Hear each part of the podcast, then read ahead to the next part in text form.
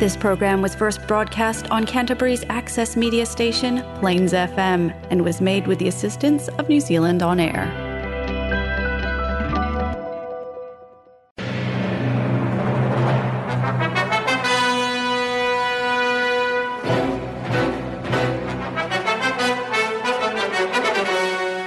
باقي من الزمن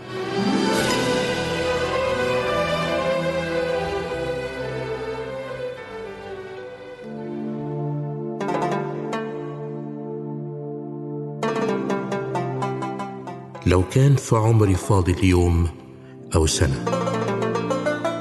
نفسي أعيش في سلام وفي هنا. كفايانا هم إن كنت أنت أو أنا. تعال نتقرب وندعي سوا ربنا.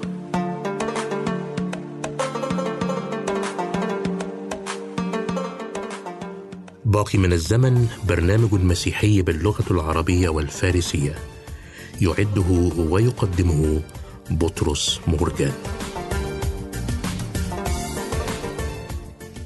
باقي من الزمن إبحار في قلب الزمن يأخذنا إلى بحار المعرفة الكتابية والروحية. فقرات ممتعة عظات ترانيم موضوعات تهمك ودراما إذاعية في باقي من الزمن. فابقى معنا.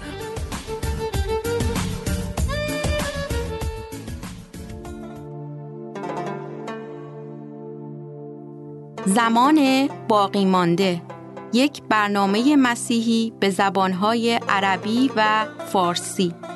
حاوی برنامه های مسرت بخش، معزه ها، سرودهای مسیحی، نمایش های رادیویی و غیره. با ما باشید. أهلا ومرحبا بك صديقي المستمع في حلقة جديدة من برنامج باقي من الزمن. أصلي أن تكون حلقة اليوم بركة لحياتك. فابقى معي خلال فقرات حلقة اليوم.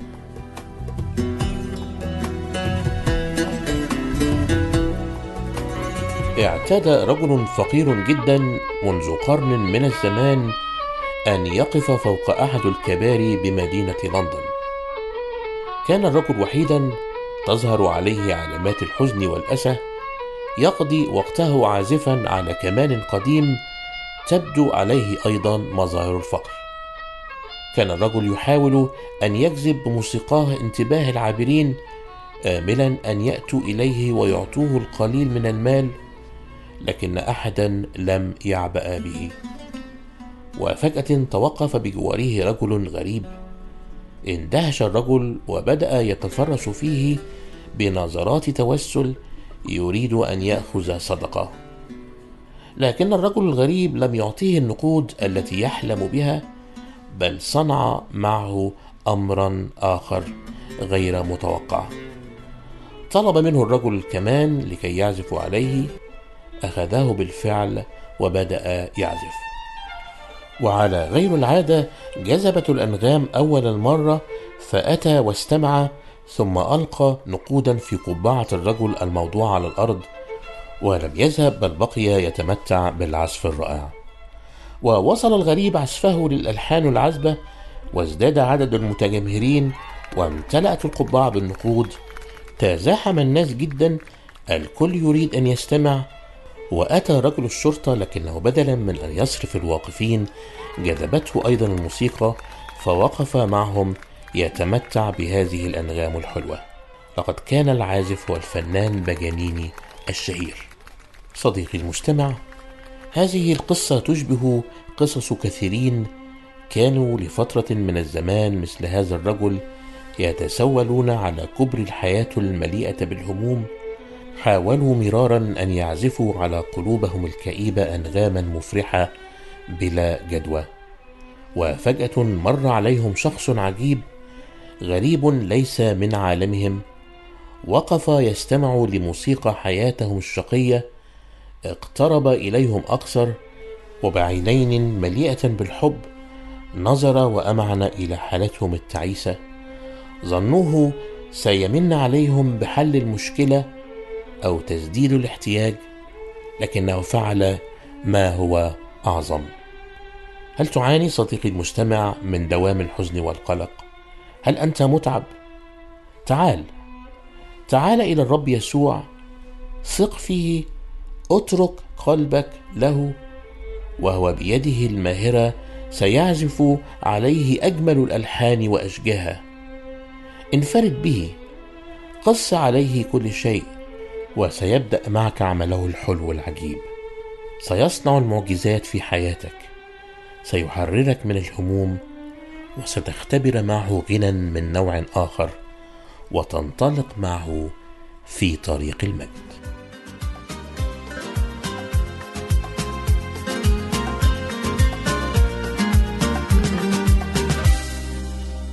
طمني ما تخافش ثق فيا. خلي عينيك دايما لفوق وهمشيك عالمية طمني جو قال لي ما تخافش ثق فيا. خلي وهمشيك عالمية مطمن بيه متعلق فيه طول الطريق. ما بخاف.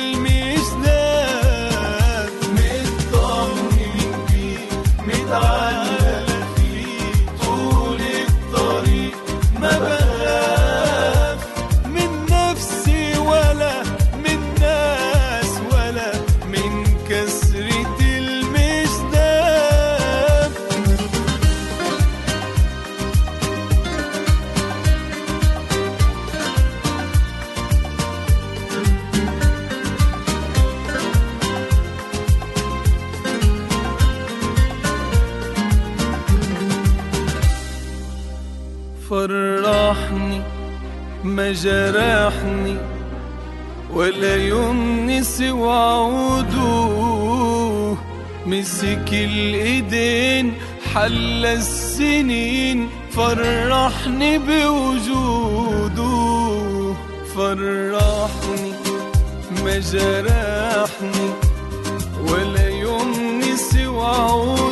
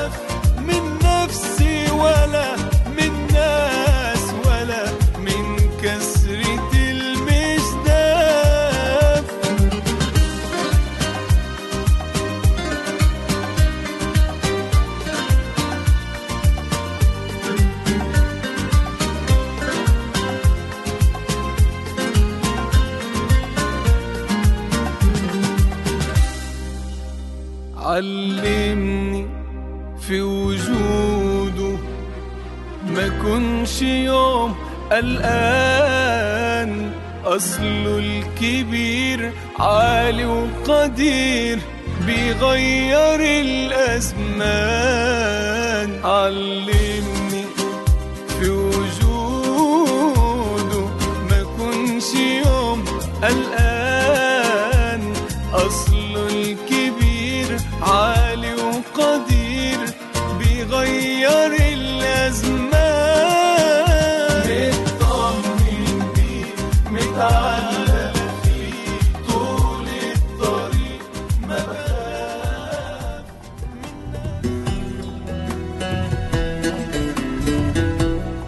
كتير ما بنقف عند آيات أو أجزاء صعبة في الكتاب المقدس مش بنفهمها ويمكن كمان بتلخبطنا.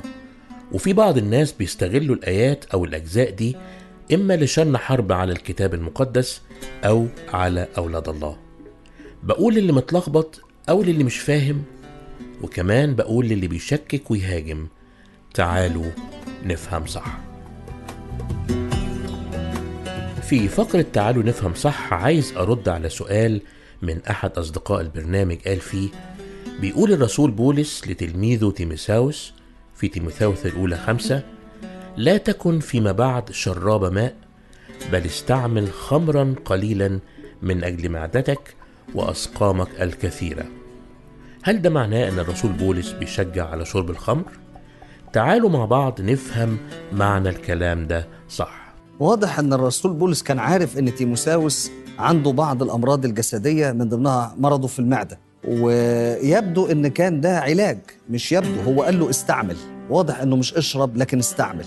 والتعبير استعمل ده يستخدم عن استعمال الدواء فمش اشرب لك كاسين لكن استعمل. هو الواحد بياخد الدواء مش بالك... مش بالكؤوس لكن بياخده بالمعلقة. فاستعمل خمرا قليلا من أجل معدتك وأسقامك الكثيرة. وأنا بشوف فيها فكرتين. الفكرة الأولانية إن الرسول بولس رغم إنه كان عنده موهبة شفاء لكنه لم يمارسها مع المحيطين به المرضى لأن دي كانت آية وقت وجودها لغير المؤمنين وليست المؤمنين. الأمر الثاني بشوف فيه إن ما فيش في المسيحية حاجة اسمها حلال مطلق وحرام مش كده. لكن كل الأشياء تحل لي ولكن ليس كل الأشياء توافق. آه، الكتاب بيعلمنا لا تسكروا بالخمر الذي فيه الخلاعة. لكن مش معنى كده إنك لا تذق الخمر. لكن بيقول له ممكن تستعمله كدواء. أيوه ممكن تستعمله كدواء. وفي كثير من الأدوية فيها نسبة كحول. بالظبط. تمام كده؟ أدوية فهو استعمال. طبي. استعمال. استعمال طبي. وهنا قالوا الغرض من أجل أسقامك الكثيرة. من أجل معدتك وأسقامك. الكثيرة. فده غرض طبي.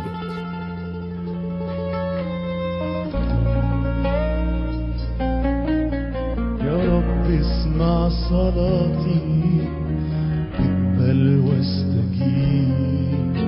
تعالى وزور حياتي واملاها لهيب. يا رب اسمع صلاتي اقبل واستجيب تعالى وزور حياتي واملاها لهيب. أنا طلبي إن أشوف المجد أمالي إن أشوفك وحتى آخر باب السد هلمسه في ثوبك. أنا طلبي إن أشوف المجد أملي إن أشوفك حتى آخر باب السد هلمس في ثوبك أنا هلمس في ثوبك. انت شافي نفسي انت شافي جسدي انت شافي نفسي انت شافي جسدي انت طبيبي انت إله عظيم انت إلهي معاك. مفيش مستحيل.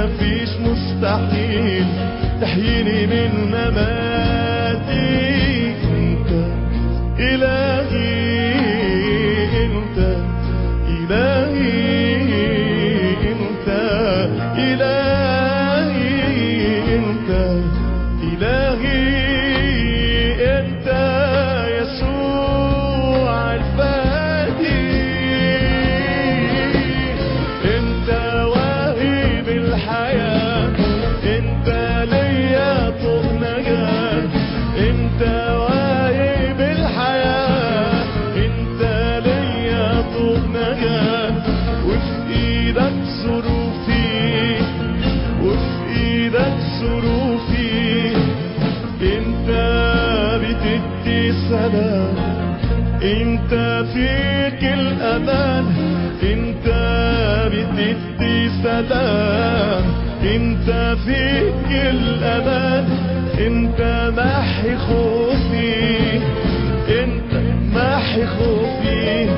أنا بس محتاج لصوتك. أنا أملي رضاك وخوفك بس محتاج لصوتك. أنا هدفي رضاك وخوفك. أنا طلبي إن أشوف المجد. امالي إن أشوفك. حتى آخر باب اتسد هلمسه بثوبك. أنا طلبي إن أشوف المجد. أملي إن اشوفك وحتى آخر باب اتسد هلمس هد في ثوبك أنا هلمس هد في ثوبك أنت شافي نفسك أنت شافي جسد أنت شافي نفسي يا ربي أنت شافي جسدي. انت طبيبي انت طبيبي انت إله عظيم انت إله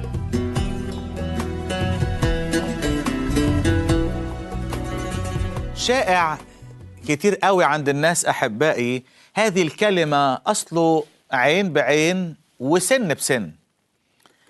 لكن الرب يسوع المسيح رفض هذا الموضوع تماما أحبائي الغاليين. بل قال هذه الكلمات في عظته الشهيرة على الجبل في إنجيل متى أصحاح خمسة من سخرك ميل فامشي معه اثنين والبعض يتساءل ألا يجعلنا هذا لقمة سهلة في أفواه الناس الآخرين؟ قبل ما أجاوب على هذا السؤال أحب أرحب بأحبائي الغاليين مرة تاني في همسة من فم السيد ولمسة من يد السيد لقلوبنا حتى نتعلم كلمة الله. لازلنا نتأمل أحبائي في حديث الرب يسوع المسيح على الجبل في العظة الشهيرة إنجيل متى صح خمسة التي يضع فيها الرب قانون أساسيات ليس لدخولنا إلى السماء لكن دليل أو علامات أو مبادئ أو خطوات أو سمات لسكان السماء رعايا الملكوت. إجابة على هذا السؤال قضية عين بعين وسن بسن اسمحوا لي أحبائي أن أقرأ من إنجيل متى أصحاح 38 كلمات الرب بخصوص هذا الأمر. سمعتم أنه قيل عين بعين وسن بسن. وأما أنا فأقول لكم لا تقاوموا الشر. بل من لطمك على خدك الأيمن فحول له الآخر أيضا. ومن أراد أن يخاصمك ويأخذ ثوبك فاترك له الرداء أيضا. ومن سخرك ميلا واحدا فاذهب معه اثنين. من سألك فأعطه. ومن أراد أن يقترض منك فلا ترده. وهنا يمكن البعض يسألني سؤال. مش هو الله اللي حط هذا المبدأ عين بعين وسن بسن؟ لماذا يناقض المسيح أو يحاول المسيح أن يلغي هذا المبدأ أحبائي الأفاضل؟ أقول أحبائي الغاليين لما نرجع إلى كلمة الله أجد أن الرب وضع هذا المبدأ ليس لمعاملة الناس بعضها مع بعض لكن وضع هذا القانون للقضاه لكي يستخدموا هذا القانون.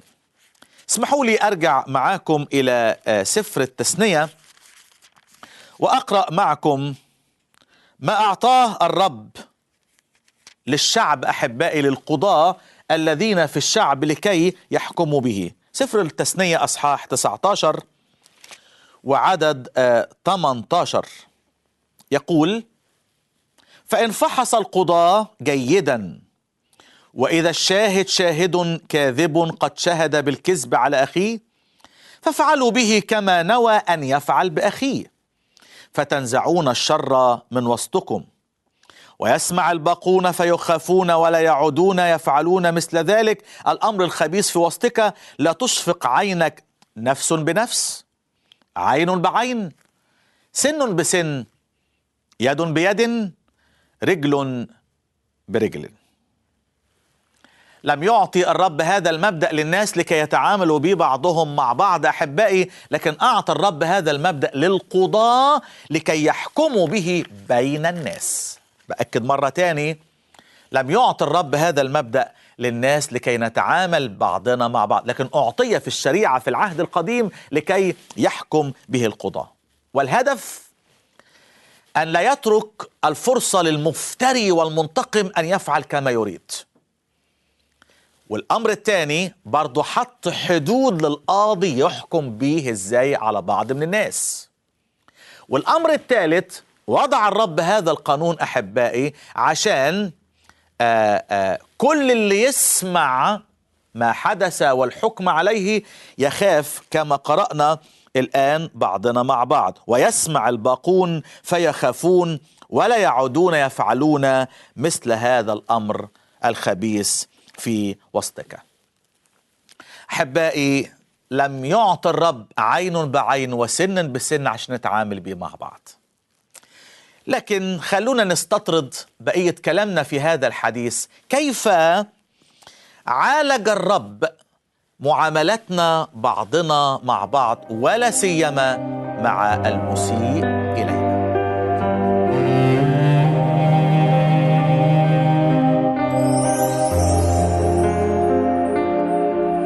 كيف علمنا الرب أن نتعامل مع من يسيئون إلينا أحبائي؟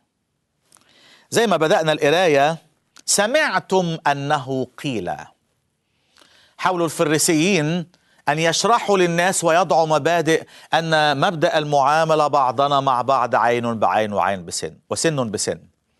وفهمنا من الجزء اللي فات في سفر التثنية أن هذا المبدأ وضع للقضاة لكي يحكموا به بين من يسيء إلى الآخرين وبين المساء إليه. الرب وضع أربع أمثلة أحباء قدامنا نعد عليها بسرعة في هذا الجزء وأتمنى أن هذه اللمسة تصل إلى قلبي وقلبك. الأمر الأولاني أول مثال للإساءة يعني يقول الرب يسوع المسيح بل من لطمك على خدك الأيمن فحول له الآخر أيضا.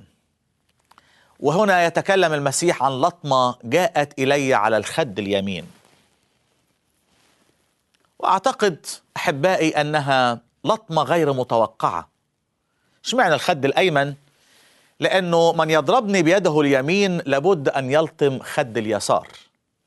لكن اللطمة على الخد الأيمن هي لطمة احتقار وإهانة وبطريقة بظهر الإيد الشمال حاجة حاجة غير متوقعة أحبائي الأفاضل. والرب يسوع المسيح هنا لا يتكلم عن آه عن هذا هو مبدأ الحياة اليومية بيننا وبين بعض لكن بيتكلم عن حاجات استثنائية حاجة حصلت فجأة في في في موقف من المواقف كان يريد أن يقول لنا لا نقاوم الشر بالشر. فحينما يأتي من يسيء إلي لا أرد له اللطمه لطمه أحبائي الأفاضل ولا أعتقد أنا لا أعتقد شخصيا أن الرب يقصد حرفية الكلام كما تكلم على أمور قبل كده. يعني قبل كده قال لنا اقلع عينك اقطع يدك. لا أعتقد أبدا أن الرب يقصد بها الحرفية لكن يقصد الرب الكلام الروحي الحقيقي أن لا تقاوموا الشر. الأمر الثاني أو الإساءة الثانية اللي علمها لنا الرب كيف نرد عليها أحبائي. يقول آه أيضا من أراد أن يخاصمك ويأخذ ثوبك فاترك له الرداء. أيضا. في الشريعة آه في العهد القديم كان ممنوع أن الواحد يأخذ رداء الآخر. لأن هذا الرداء أحبائي يلبسه فوق ملابسه وممكن كمان يستخدمه كغطا من برد الليل. لا يرتهن هذا الرداء ولا يؤخذ من واحد. لكن الرب أراد أن يقول حتى اللي ياخد حقك الأساسي. تنازل عنه. تنازل عنه وتحتاج أن تتعلم كيف تضحي وتتنازل. قال الرسول بولس لإخوة العبرانيين قبلتم سلب أموالكم بفرح. إنني أقابل الإساءة بعدم المقاومة. وأقابل أيضا أحبائي من يأخذ حقي بالتنازل عنه قبلتم سلب أموالكم بفرح. الإساءة الثالثة يقول الرب يسوع من سخرك ميلا واحدا فاذهب معه. اثنين الميل مسافة 1600 متر كيلو و600 متر كمان أحبائي. وكان قانون الاستعمار أن حينما يأتي المستعمر ممكن أن يسخر واحد من أهل البلد أن يحمل له حمل بس لمسافة ميل واحد. وكأن الرب يسوع المسيح أراد أن يقول لنا أن المسيحي ينفذ القانون ولا يتهرب منه. هو اللي قال مرة أعطوا ما لقيصر لقيصر وما لله لله. لا تقاوم. ادي البلد حقها وادفع ما عليك. من سخرك ميل ده قانون المستعمر. نفذ القانون بتاعه. ثم الأمر الأخير من سألك فأعطه. ومن أراد أن يقترض منك فلا ترده. الاستعداد للعطاء احباء الأفاضل في كل الأوقات في كل الأوقات. طبعا أنا لا أعطي من يسكر أو يتناول مخدرات لكن القلب المستعد أن يعطي لكل من حولنا. أصلي من كل قلبي أن تكون همسة ولمسة الرب وصلت لقلبنا. وعلمنا الرب الآن أحبائي كيف نتعامل مع من يسيء إلينا. لا عين بعين ولا بسن بسن لا نقاوم الشر بل نكرم الرب مع الآخرين. والرب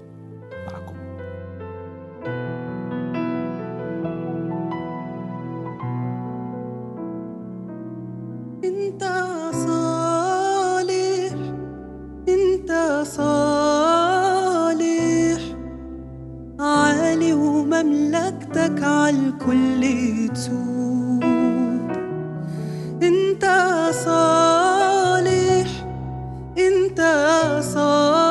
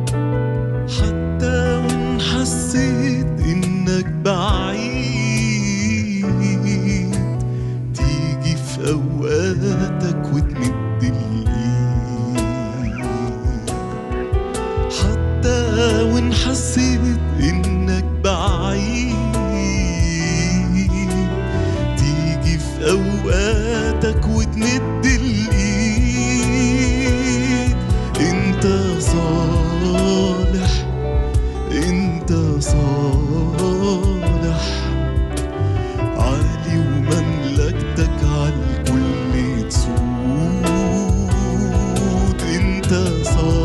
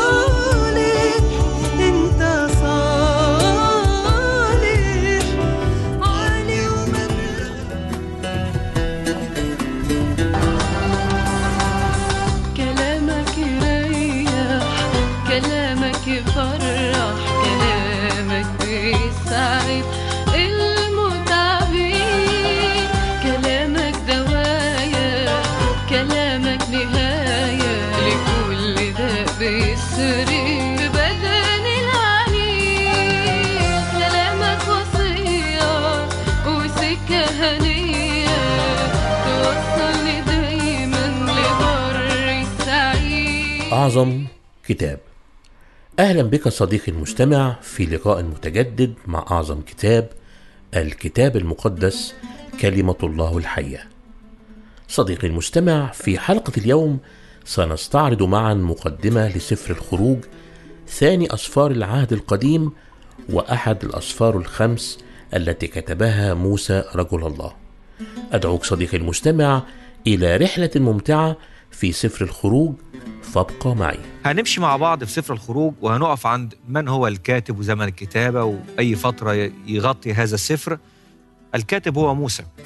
أحدهم قال إن موسى خريج مدرسة الصحراء. ربنا أعده علشان يكتب هذا السفر ويكتب أسفار موسى الخمسة. لكن عندي أدلة من جوه السفر تقول إن موسى هو الكاتب. يعني مثلا لما تقرأ خروج 17 الرب أدى أمر.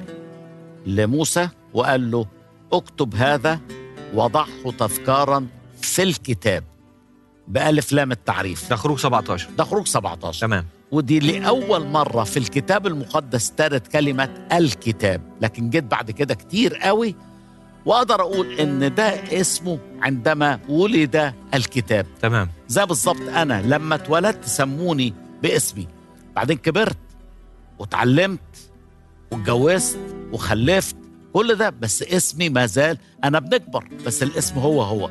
عشان كده هذا الكتاب اسمه الكتاب. آه، خروج 17 لما نروح للعهد الجديد برضه اسمه الكتاب مع إنه يتكون من عهد قديم وعهد جديد. فمثلا يقول لنا في تيموثاوس الأولى خمسة لأن الكتاب يقول لا تكن ثورا دارسا والفاعل مستحق اجرته يبقى هنا الكتاب يقول. أو لما يقول لنا كل الكتاب هو هو. موحى به من الله ونافع. أو لما نوصل لآخر أصحاح في الكتاب المقدس فنلاقي سبع مرات تعبير الكتاب عظيم الكتاب لأنه بدأ صغيرا آه زي كل كائن حي بي- بيبدأ صغيرا ينمو. مش كل ما بيكبر شوية بنديله اسم جديد. هو بنفسه. ولا بيتغير. ولا بيتغير. لكن في تدرج في الإعلان. بالظبط نمو. تدرج في الإعلان وليس تضارب في الإعلان بالظبط الخيط يبدأ من أول سفر التكوين وينتهي في سفر الرؤيا سبيل الصديقين كنور مشرق يتزايد وينير إلى النهار الكامل هو ده الكتاب المقدس إذا نحن توقفنا عند اسم السفر الخروج وعرفنا أيوة. كلمة الخروج هي الترجمة اليونانية في الترجمة في اللغة السبعينية أو الترجمة السبعينية لكن اسم السفر في العبري هذه أسماء هذه. متاخد من أول عبارة في أول عدد. الكاتب هو موسى حضرتك أشرت إلى أمر الرب لموسى أن يكتب هذا ويضعه في كتاب في خروج 17 أيوة. زمن الكتابة بالتحديد كان إمتى؟ يعني واضح قدامنا إن زمن الكتابة من 1450 قبل الميلاد لغاية 1410 يعني ده الزمن المرجح لأن طبعا من الصعب إن إحنا نحدد سنة صحيح. معينة صحيح لكن ما بين هاتين السنتين كتب السفر في وقت ما أثناء ما كان موسى عايش وهو طبعا إحنا عارفين إنه عاش 120 سنة. موضوع السفر يا أخي يوسف لكل سفر الموضوع. موضوع السفر بيتكلم عن إيه؟ يعني هو الاسم ال- ال- اللي موجود عندنا جميل بيتكلم عن الخروج. بس الخروج كان يتطلب أمر وهو الفداء. تمام. فكيف يخرج الشعب من بيت العبودية؟ إذا ما كانش فيه فادي يفدي. وعشان كده نقدر نقول إنه بيتكلم عن الفداء بس الفداء له غرض وقصد وغاية. ما هي؟ أن يكون للرب شعب على هذه الأرض وإن الرب يسكن في وسطهم. زي ما قال لموسى تصنعون لي مقدسا لأسكن في وسطهم. فالموضوع فداء والقصد من وراء الفداء هذا أن يسكن الله في وسط شعبه. لماذا؟ لأن الله بيحب الإنسان. كان يحب أن يزور آدم وكان يزوره في الجنة لكن عندما دخلت الخطية مش الرب اللي ما جاش لكن آدم اللي هرب من وجه الرب. آثامكم صارت فاصلة بينكم وبين إلهكم. في هذا السفر نجد العلاج لكي تعود الجسور والمياه إلى مجاريها في علاقة الإنسان مع الله. هنشوف دلوقتي موضوع السفر اللي هو الفداء اللي حضرتك أشرت إليه الفداء بالدم. أيوة. والفداء بالقوة لكن كان تتميم لوعد كان قاله الرب لإبراهيم زمان في تكوين 15 فكرنا بالوعد كان بيتكلم عن إيه يا أخي يوسف؟ يعني قبل ما يبقى عند إبراهيم نسل الرب قال له نسلك سيكون كنجوم السماء. وآمن إبراهيم بالله فحسبه له برا. لكن الرب حب يوضح له يعني يخبره باللي هيحصل قبل ما يحصل. فقال له اعلم يقينا أن نسلك سيكون غريبا في أرض ليست لهم. فيستعبدون لهم ويذلونهم 400 سنة ثم يخرجون بأملاك جزيلة. والأمة التي تستعبد نسلك أنا سوف أدينها. كلام ربنا اللي جه في تكوين 15 تم بكل دقة في سفر الخروج اللي إحنا بندرسه. يقول لنا في خروج 12 الآية 40 في ذلك اليوم عينه خرج جميع أجناد الرب من أرض مصر إتماما لكلام الرب مع إبراهيم. نستكمل رحلتنا بعد الفاصل.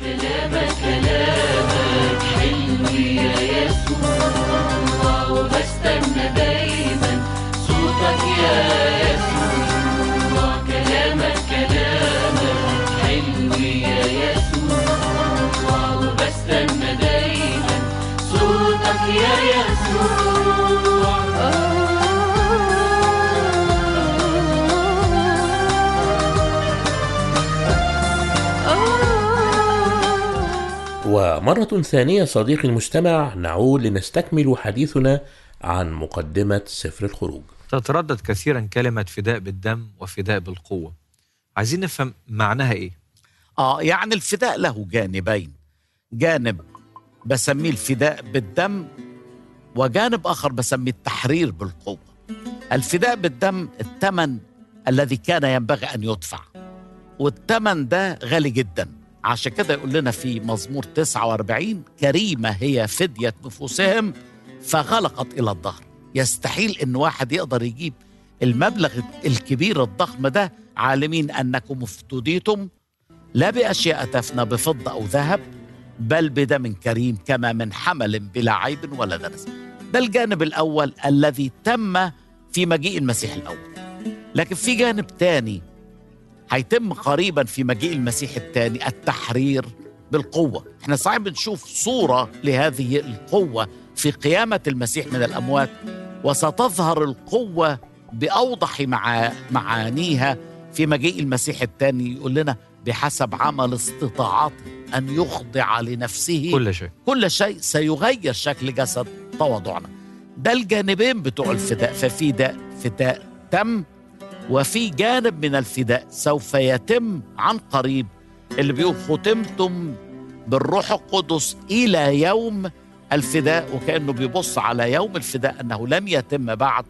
الجانب الأول الفداء بالدم تم والجانب الثاني التحرير بالقوة لابد أن يتم. وهذا ما حدث في سفر الخروج فداء بالدم بالظبط. بواسطة دم خروف الفصح بالظبط وتحرير بالقوة عن طريق شق البحر الأحمر بالظبط. ونقل الشعب إلى الجانب الآخر من مصر. ده كده تمام. يختم سفر التكوين بموت يوسف. ويبدأ أيضا بسفر الخروج بموت يوسف وقيام ملك جديد لا يعرف يوسف لكن التركيز أكثر على ولادة موسى. وأعتقد أن الفترة الزمنية تقريبا حوالي 200 سنة ويلفت النظر حاجة. أحب أعمل مقارنة. هو في الحقيقة يوسف وموسى كلاهما من رجال الله الأفاضل جدا وليهم غلاوة ومعزة عند كل من يدرس ويحترم الكتاب المقدس. بس أقول حاجة. أن يوسف بدأ بالذل وختم بالمجد. موسى بدأ بالمجد ورفضه مفضلا بالأحرى أن يذل. أن يذل مع شعب الله. فقد ما يوسف رائع كذلك موسى رائع في مجال آخر. يوسف بيورينا إن لابد أن الرب يكافئ الأتقياء وموسى بيقول إن عار المسيح غنى أعظم من خزائن مصر. تمام. أخ يوسف إحنا عرفنا تاريخ كتابة السفر لكن بيغطي فترة زمنية قد إيه من تاريخ الشعب؟ نقدر نعتبر إن الفترة الزمنية اللي بيغطيها السفر حوالي 100 سنة لأنه بدأ قبل, ولادة موسى وانتهى بعد خروجهم من أرض مصر. يعني كان عمر موسى عندما خرجوا من أرض مصر 80 سنة وبعدين سنة تقريبا عندما أسسوا خيمة الاجتماع. يعني قريب من 100 سنة يمكن 90 سنة حاجة زي كده بتغطيها هذا السفر العظيم سفر تمام. الآية المفتاحية لهذا السفر في كل سفر عندنا آية مفتاحية. أي. آه الآية المفتاحية أن الرب إلهك الذي أخرجك من أرض مصر من بيت العبودية. ده الحدث الأهم في حياة الأمة لغاية لما جالهم المسيح له المجد في ملء الزمان.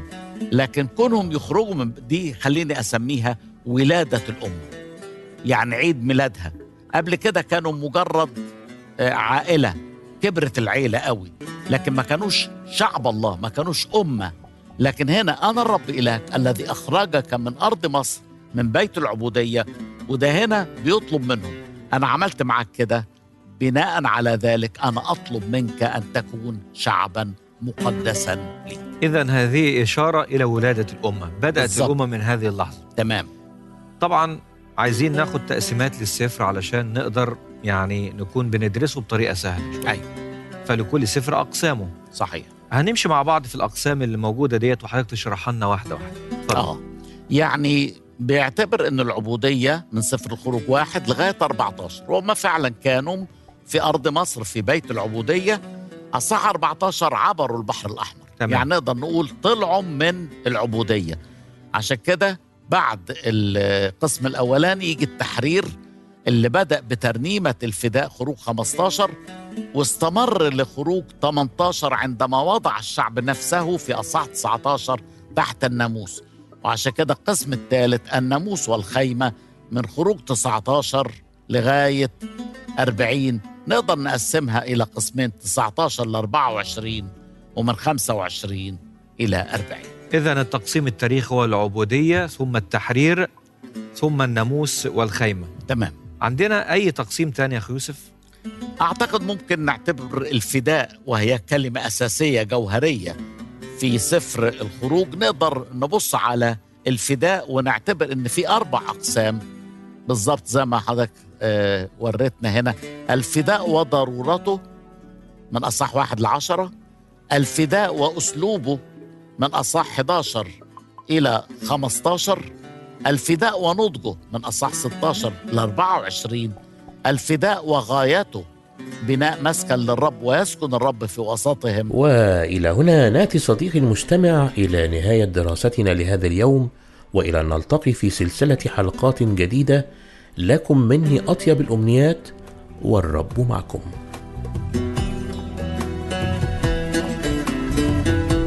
ولمحب الشعر اخترت لك صديقي المستمع هذه القصيدة فاستمتعوا بها. يا وارث التقوى ورثك ملوحش مثيل رصيد كبير في السماء جاهز جاهز على التحصيل. شكله في عينين الناس. نقطة. ودهنة زيت لكن بنعمة ربنا يكتر يكتر ويملى البيت. على عكسك وارث الشر. يا وارث الشر عن أهلك ورثت شقاك. الشر مالك ورث مالك وغدوتك وعشاك وينام في آخر النهار فوق السرير وياك. تحلم ببحر غريق هايج وآخره هلاك. مسكين يا وارث الشر عن أهلك. ورثت شقاك هتقضي كل حياتك ماشي على الأشواك. ورث ولادك مبادئ تبقى ليهم نور. ترسم لهم سكة ترسم لهم سكة وطريق منظور. ولما ريح الشر تهاجمهم يلقوا مبادئهم حماية حماية وسور وبهذا نأتي صديقي المستمع إلى نهاية الفقرات باللغة العربية وسنستكمل البرنامج باللغة الفارسية.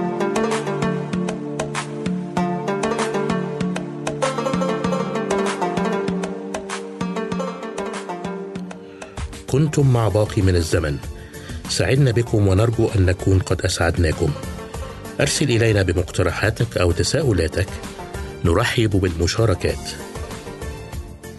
يمكنك الاتصال بمقدم البرنامج بطرس مرجان على تليفون 021 189 3886 أو أرسل لنا على بريدنا الإلكتروني radio.arabic at extra.co.nz والرب معكم.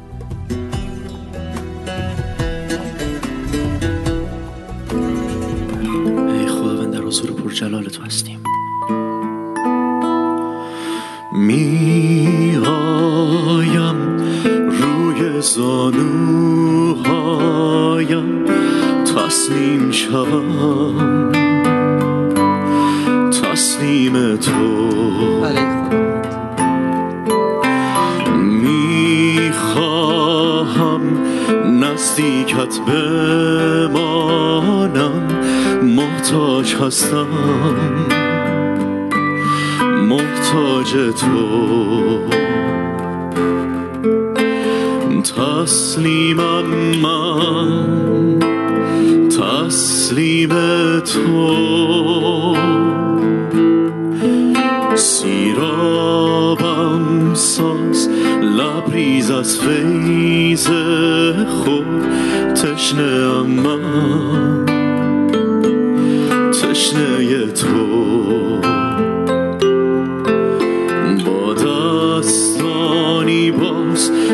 نزدت دعا کنم سخن بگو. با قلب من. تسلیمم من. تسلیم تو. می‌خواهم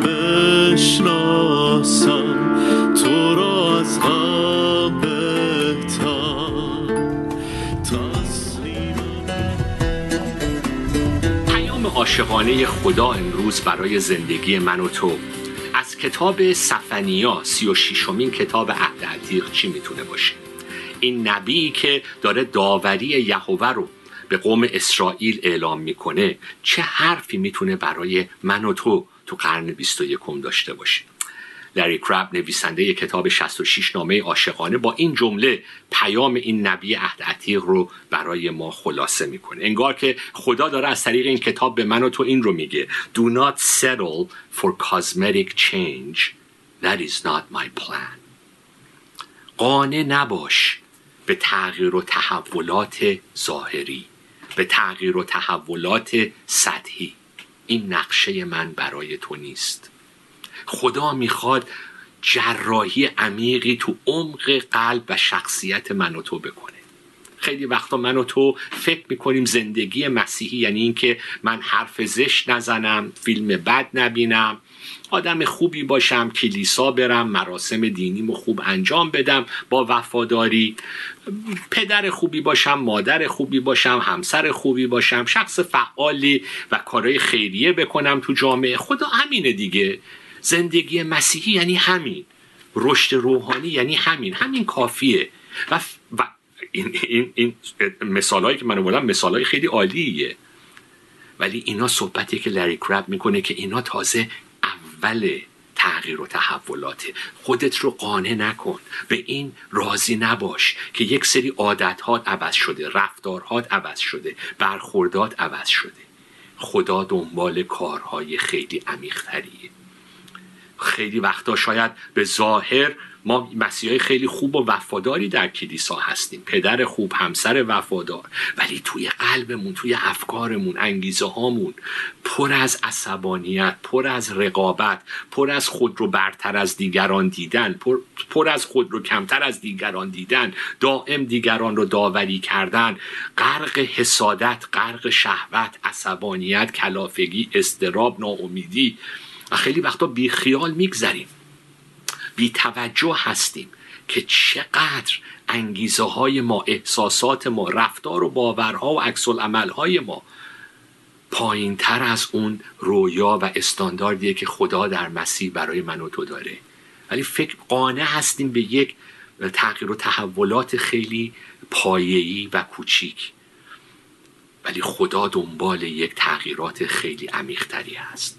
حالا شاید خودتون کتاب سفنیا رو بخون بگید ساسا این کتاب که همش داوری خداست. محکوم کردن اسرائیل از کجا همچین پیامی رو لری کراب داره می‌گیره؟ توی مقدمه هزاره نوی کتاب سفنیا نویس مترجمین صحبت رو مطرح می‌کنن که سفنیا داره به احتمال زیاد این نبوت ها رو در همزمان با دوران ارمیا ناهوم و احتمالا حبقوق هم دوره هستن این انبیای عهد عتیق. و دارن داوری یهوه رو اعلام می‌کنن. به اورشلیم به های جنوبی اسرائیل یهودا که هنوز معبد پابرجاست مراسم مذهبی قربانی ها کاهنا همه مشغول فعالیتن. و حتی دوره ای هستش که یوشیای پادشاه تغییر و تحولات دینی یک نوع بیداری روحانی اصلاحات دینی رو به قوم اسرائیل معرفی کرده. به نظر می‌رسه همه چیز داره خوب پیش میره. به نظر می‌رسه که مردم دارن عوض میشن. به نظر می‌رسه که یک سری اصلاحات داره اتفاق میفته. ولی خدا میگه نه. این تغییر و تحولاتی که فکر می‌کنید داره انجام میشه در واقع خیلی خیلی ظاهر داستانه. ولی من می‌دونم تو قلبتون داره چی میگذره و من می‌خوام اون رو نابود کنم. اون گناه اون شر اون تاریکی رو که ریشه این همه بیچارگی ریشه این همه گناه و آلودگی قوم منه. این صحبت لری کراب. حالا امروزه پیغام امروزه این این کتاب رو لری کراب اینطوری مطرح می‌کنه که خیلی وقتا کشیشا فکر می‌کنم با موعظه های آتشین با سرودهای زیبا و پر از هیجان پرستش های خیلی جذاب برنامه هایی که خیلی جذب می‌کنه افراد رو از به کلیسا میاره و برنامه های مختلف فعالیت های زیاد فکر می‌کنیم که با این فعالیت ها با این روش ها ما قلبا رو داریم عوض می‌کنیم. و مردمی که دارن توی این فعالیت ها شرکت می‌کنن حتما عمیقا دارن توبه می‌کنن و دارن به شباهت مسیح در میان. ولی واقعیت داستان اینه که خیلی وقتا سر خودمون رو شلوغ کردیم. با خیلی رفت و آمدها و فعالیتها و کارهای زیبا و نیکو ولی درونمون هنوز خودمون می‌دونیم که از خدا خیلی فاصله داریم. چیزی که منو تو رو می‌تونه عوض کنه کار روح القدسه. مرگ مسیح روی صلیب قیام مسیحه که می‌تونه تازگی رو در عمق وجود ما در عمق ما به وجود بیاره. وقتی خودمون رو واقعا تسلیم او می‌کنیم وقتی نفسمون رو روی صلیب میخکوب می‌کنیم ارادمون رو تسلیم مسیح می‌کنیم. وقتی مسیح رو تو زندگی میپذیریم و اون رو الگو قرار میدیم تو تمام روابط و ارزش های زندگی. با قدرت روح القدس این توبه است این عوض شدنه. نه عوض شدن یک سری عادت ها یا طرز صحبت کردن یا طرز لباس پوشیدن یا یک سری عکس العمل ها بله خیلی فعالیت های نیکو اتفاق میفته ولی هنوز قلب خیلی فاصله داره با خدا. این پیام کتاب سفنیا برای زندگی من و تو می‌تونه باشه. لری کراب میگه خیلی وقتا میگه surface change is often mistaken for deep change. تغییر و تحولات ظاهری رو خیلی وقتا گول می‌خوریم و فکر می‌کنیم اینا تغییر و تحولات عمیق قلبیه. و با پرستش های هیجان انگیز با موعظه های آتشین وقتی یه مقدار یه سری عادت های گناه آلود از ما میره فکر می‌کنیم این یعنی عوض شدن. نه خدا دنبال قلب شکسته است. خدا دنبال توبه عمیق واقعی در زندگی ما. و تا اون توبه تا اون قلب شکسته به حضور مسیح نیاد. فیض و بخشش مسیح رو تجربه نکنه و به فقط و فقط به اون فیض و بخشش نچسبه هنوز خیلی کار هست که باید در ما اتفاق بیفته. ولی فراموش نکنیم که پیام خدا هیچ وقت با داوری تموم نمیشه. هدف این داوری ها نابود کردن ما نیست نابود کردن گناه گناهی که ما رو نابود می‌کنه. گناهی که فاصله به وجود میاره بین من و تو و خدا. و خدا می‌خواد که این گناه نابود شه. این گناه رو مجازات کرده روی صلیب مسیح و داره اون رو در ما بیشتر و بیشتر تحقق میده قدرت قیام مسیح رو اگر خودمون رو به او تسلیم بکنیم. و با همین علیرغم تمام این داوری هایی که توی این نامه می‌خونیم توی این پیام می‌خونیم میان توست. او جنگاور است و نجات خواهد داد. او بر تو شادی بسیار خواهد کرد و در محبتش آرام خواهد پذیرفت.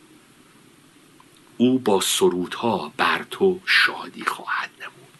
یه ترجمه انگلیسی یه تصویر رو می‌کشه که انگار خدا داره روی ما میرقصه لذت می‌بره و لبخند می‌زنه. پس قاطی نکنیم این موضوع رو. ما با یه خدای عصبانی که فقط می‌خواد محکوم کنه سر و کار نداریم. خدا می‌خواد گناه و بدی رو محکوم کنه که من و تو در انسانیت شکوفا بشیم. من و تو در مسیح شکوفا شیم. تا تجربه کنیم رقص خدا رو لبخند خدا رو لذت خدا رو. اگر امروز کسانی هستند که دارن این برنامه رو می‌بینن و خودشون می‌دونن که ظاهر شاید خیلی خوب باشه. همه بگن چقدر خواهر با ایمانی چقدر برادر متعهدی. ولی خودت می‌دونی چیزایی تو قلبت هست که خدا رو خوشنود نمی‌کنه. باعث فاصله بین تو و خدا شده. بیای و اونا رو امروز به خدا بدیم توبه کنیم. از او کمک بخوایم که ما رو بلند کنه. تا بتونیم در این شادی خدا برقصیم بخندیم و در اون شادی سهیم باشیم. با ما باشید در زمان باقی مانده. ما از توجه شما سپاسگزاریم پیشنهادات یا پرسش های خود را برای ما ارسال نمایید. ما از مشارکت شما استقبال می کنیم راه های تماس با ما 0 21 189 38 86 radio.arabic at extra.co.nz برکت خدا بر شما عزیزان باد.